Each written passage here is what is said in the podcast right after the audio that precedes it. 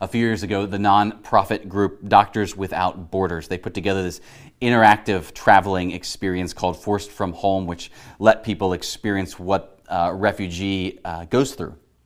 And it begins abruptly. You're told that, that your country is, wars broken out in your country and, and even in your city, and you must leave immediately. You have 30 seconds, and you can only choose five things in your house to take with you uh, passport, food, medicine, shoes, five things, and, and five things only.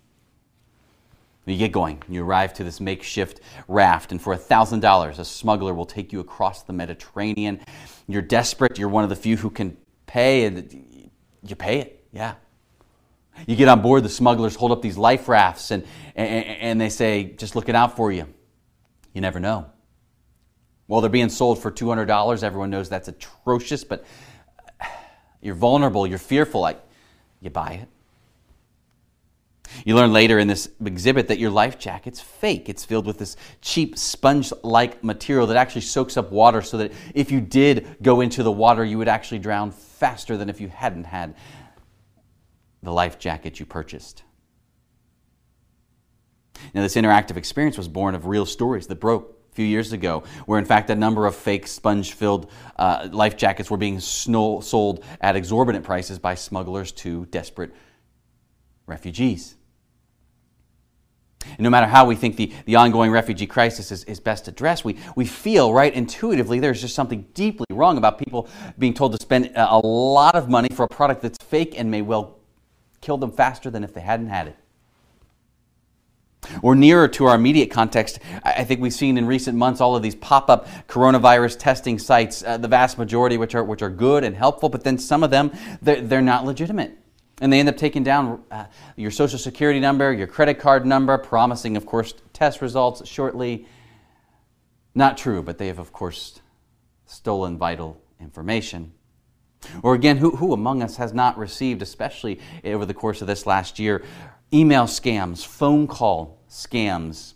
The phone ones in particular, often targeted towards more elderly populations who maybe aren't as adept at technology every time who may be living alone, who may have some memory issues, who may be in a place of vulnerability, and, and, and, then a person starts surrendering valuable financial information over the phone to someone who's, who's supposedly promising to, to help out or maybe even provide a refund for a certain product. In each of these cases, the common thread is we see how people can leverage fear and vulnerability for profit. And in each of these cases, they're the kind of story that makes us rage within at just, just the awfulness, right? This is, this is stealing. And this isn't just petty theft, right? This is deception with lives and livelihoods on, on the line. This is just, this is wrong. The Hebrew for the word steal, do not steal, has connotations of stealth built into the word. Do not steal is, is a command, yes, guarding against common thievery and, and, and, stealing of any kind, but it nods especially to those who would steal while appearing to look good, while, while hiding the whole thing. More, in its original context, it was a command that, un, that was understood to speak especially and directly against kidnapping stealing children or enslaved people or people and then enslaving them, which is to say, a significant aim of this command was not simply petty theft, but, but was the kind of stealing that threatened lives, the kind of stealing that altered lives, the kind of stealing that when you see it unfold, it, it makes you angry. This is the kind of stealing Zacchaeus was up to. Zacchaeus is a chief tax collector, we read. Within his time, that means he was one of the many arms of the Roman Empire, collecting taxes on behalf of this unjust and, and ruthless empire. It was common knowledge that these tax collectors often overcharged and skimmed off the top, took some money for themselves. They preyed on the poor and their fear and their vulnerability because they had the backing of the empire. This, of course, made an already impoverished populace that much more constrained. And so, absolutely, for the common person, the, the tax collector was reviled for who they represented and, and, and for the stealing that they did. That Zacchaeus was a chief tax collector and rich, Luke underscores, that made this guy all the more reviled. Scholars have suggested that Zacchaeus' short stature is emblematic of how he was viewed in the community, as people thought quite low of him. Well, one day, this wealthy, reviled thief gets curious about Jesus. We're not told why he's curious. Maybe he heard about the teachings or the healings. Zacchaeus is short, he can't see over the crowds, and so we read he climbs the sycamore tree so he can get a line of sight, and then, and then Jesus sees him, right, and says, Zacchaeus, hurry, come down, for I must come to your house today. And that to me, that, that is just like Jesus, isn't it? I mean, you start to show a little interest in Jesus. Maybe, maybe you start to open yourself to try out prayer. Maybe you read an article or two or a little bit of the Bible or, a book you heard about. Maybe you click on this YouTube link for the first time or the first time in a long time. Maybe, maybe you click on this YouTube link every week, but you kind of like the anonymity, right? This is like taking uh, uh the back pew seats reality to a whole new level because now you're just sort of the back of your living room with the PJs on. We can sort of peek in quietly, not even sure we're going to stay the whole time, just sort of watch some, see what's going on, a little bit of, of what this Jesus guy's all about. And then Jesus himself, he sees us sitting right there and invites himself right in, just as we are, not as once we're ready, not once we've got the place pulled together. I must come to your house today. Well, the crowds, they grumble. Because in this case, Jesus has just taken, chosen to take up company with the wealthy thief rather than any number of the poor victims right there. The smuggler rather than the, uh, the refugees. The coronavirus profiteers rather than the weary hospital staff and those on the, in the ICU. The, the one who got rich off the scheme, off the skimming, off the stealing. Not, not the ones suffering the loss. And of course, it's not that Jesus doesn't love all of those other groups. He does. It's just that right now, in this moment, of all the people Jesus could really focus in on and be with, he has gone to be with the guest of one who is a sinner, the people cry. The crowds grumble. And we get it. Right? Can, can you imagine if in our day Jesus took up precious time over table with some of, of, of the richest or most wrongheaded or unjust people? And I imagine we have a list. This is kind of like answering the opposite of that question. Who are the five people you, you'd most want to dine with if you could have five guests? This is like the opposite of that list.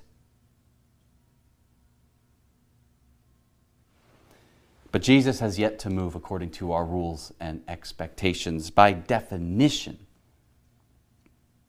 Grace is undeserved.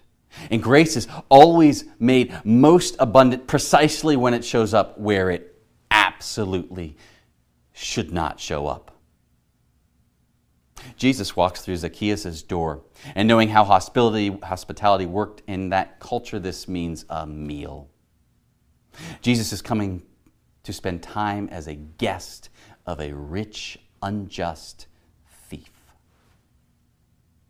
but never be fooled. If Jesus comes in as a guest, he does not remain a guest for long. This moment in the story reminds me of that wonderful insight that uh, C.S. Lewis has about how God works. Maybe you've heard it before. Imagine yourself a living house. God comes in to rebuild that house.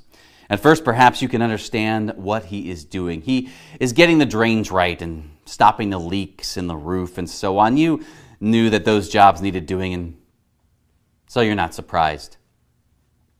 But presently, God starts knocking the house about in a way that hurts abominably and does not seem to make any sense. What on earth is God up to? The explanation is that Jesus is building quite a different house from the one you thought of. Throwing out a new wing here, putting on an extra floor there, running up towers, making courtyards. You thought you were being built into a decent little cottage, but Jesus is building a palace. He intends to come and live in it himself. Hmm. And how would you know? I mean, how would you know if such remodeling and renovation were underway? I mean, what would be the sign that, that Jesus had, in fact, invited himself in among the church or in among the church in a fresh way and, and then soon became the, the chief project manager for this whole space as well as the, as the new space? What would be the definite sign that, that, that, that the house was under renovation by Jesus? Well, Jesus invites himself into Zacchaeus' house, and at some point in, in this whole uh, exchange and reality, Jesus makes that declaration Look, half my possessions, O Lord, I give to the poor, and if I've defrauded anyone, I will pay them back four times as much. Should be noted that Jewish law did prescribe if you stole or defrauded from someone, you were expected not only to pay that back, but, but with pay that back with significant interest. However, what Zacchaeus is declaring is, is far, far more generous than the law. He's not just no longer am I going to steal, uh, uh, not just I'm going to pay it back with, with interest, according to the law. He is proactively giving far above and beyond the, the legal or social expectations and simply showing forth this, this abundant generosity. Or put, put another way, he's, he's no longer breaking the law. He's now not just keeping the letter of the law, now he is living into the spirit of the law. The heart of the eighth commandment, do not steal, is not, is not simply you do the letter of the law, but a true living into the, the spirit of the law, a giving freely and fully and generously, as, as Jamie pointed out in the, in the children's sermon already. It is an expansive offering in the opposite direction of stealing. Elsewhere, Jesus puts it this way where your treasure is, that's where your heart is also. In other words, look to where you spend your money, your gifts. That will tell you what's going on with the heart. Zacchaeus' transformation is seen most clearly not, not when he declares, I now believe in you, Jesus. I now understanding your te- I understand your teachings all the more deeply and fully. But, but because of your generous grace, who, who, who would come to a house of one like me, here is where my treasures go. One of the most telling signs that a person or a church does not just know about Jesus, is not just learning things about Jesus. They're not just sort of sitting uh, uh, on the tree in the periphery pews uh, wondering about Jesus. The telling sign that Jesus himself has, has rudely invited himself and begun renovating. It's generosity. Generosity. More and more, the treasure starts going to the things of God and the things of God's kingdom, and really the only things that matter. And so, more and more, those who know Jesus, having invited himself in and renovating, they discover to Charlie's question, it, it's not just better to give than to receive, but, but, but, but giving, it really is the whole thing, and offering, it really is the center of the whole thing. As Jesus invited himself in recently, or invited himself in a fresh way. In this past year in particular, I wonder if you can name have, have there been some specific renovation or some walls torn down or maybe entirely new additions that are being built? What would you name? I mean, maybe. Maybe we, we generally thought ourselves generous, giving. And yet, what, what is Jesus doing breaking down the storage barn in our backyard and, and opening us? We can tell the Spirit prompting us to offer ourselves more and more, and maybe more than really we've ever been comfortable opening ourselves. We fear what the knocking down of that barn might be, but then we also wonder is He trying to free us all the more? Or maybe we thought ourselves fairly patient. I mean, on the whole, pretty patient with people, things. And yet, with all that has tested us this past year, it seems like, like, like, like, Jesus is breaking down the, the, the walls in that room we call patience and making it far more generous and expansive and open air than we ever dreamed needing or wanting it to be. Or maybe we thought ourselves generally kind hospitable, welcoming, good people, and yet with, with all the people on that side of the aisle, on that side of the issue, on that side of the family that we have had to deal with in acute and ongoing ways, especially this past year, it, it, it seems like Jesus is actively breaking down our fence that has so conveniently helped us from having to see or acknowledge or even notice those folks. We really didn't think the courtyards of kindness needed space enough and table enough for all of them. Perhaps we thought ourselves eh, generally just and yet confronted more clearly during the pandemic with, with the gap between rich and poor, the disparities that can so often exist along racial or socioeconomic lines. It, it, it, feels at times like Jesus is pulling the very facade off our house, and it's quite intrusive. It's very uncomfortable. It's invasive. And yet we do see all the more clearly that we might lament all the more fully, that we might engage all the more rigorously. Perhaps we thought ourselves generally humble. And yet, amid the pandemic, the civic unrest, the divisions, the snow and ice of epic proportions, these all come our way. And that, that tiny emergency room that we've had in the house where we always go when we really need God and just God well, it sure seems like Jesus is taking a sledgehammer to all four of those walls, that never again will our fully reliant place on God be a walled off reality, but will always and totally be the whole thing, the full thing, all the time. Where has the master carpenter been at work this past year?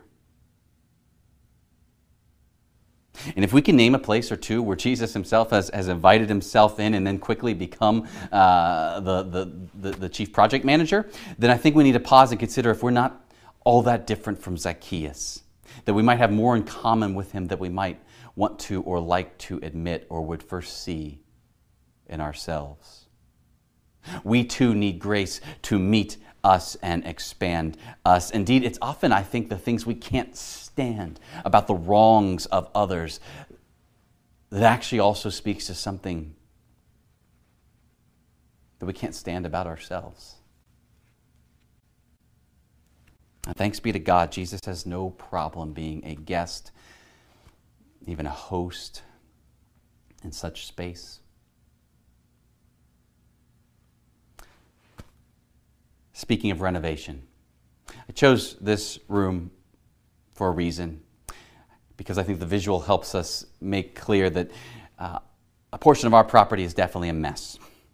Some of our property committees and staff, they have been in and out recently as they've coordinated the, the, initial cleanup effort and, and some fixes already underway. The restoration and updating and all that is, is uh, doesn't have a timeline yet, but the insurance adjuster came on Friday, and so we're going to learn more about all that in, in the coming days. Um, but, but, but there's a lot that's, that's under construction, that's under renovation, that's up, that's, that's, that's needing a fix. And all of this, of course, comes after an incredibly trying and even exhausting year. And I think for, for some of us, it almost starts to feel like, my goodness, God, what do you have against us? Are we cursed? Is this a sign? What's going on? We know that's not mm, the best theology, but ugh, what's going on? But then I think when, when Jesus, when he draws near to a house, he starts knocking about in ways that can hurt abdominably. I am not at all saying Jesus went in and made this whole mess and, and, and, uproar, not remotely. I don't, I don't believe that. But at the same time, I do wonder if, in the strangest of ways, the current state of our church property isn't something of a sign, a visual, even a testimony. And what it declares is this in precisely the year we have spent the most amount of time separated from one another. In precisely the year where the wilderness wandering has been longer and more acute than most of us have ever remembered. Precisely in that year, Jesus has been incredibly active. Jesus has moved in all the more fully, all the more deeply, all the more widely, and he has been doing significant renovation. And what if all of this imperfection, all of this disrepair is not reason to despair, but actually, even as it is hard to see, even as it means there is a, still a long road ahead, but actually it can serve as a reminder to us of just how near love has come and love is come. And what if in time, when others see FBC coming out of this, this extended season of wilderness, the narrative is not, oh my goodness, look how, how broken they are, how, how diminished, how, but rather, my gosh, look how full their generosity, how expansive their patience, how open their courts of kindness and hospitality across the board. How courageous and continual their pursuit of justice. How, how profound the reliance upon God throughout this remarkable house. What if the narrative was to this house, surely salvation afresh and salvation fully has come? Amen.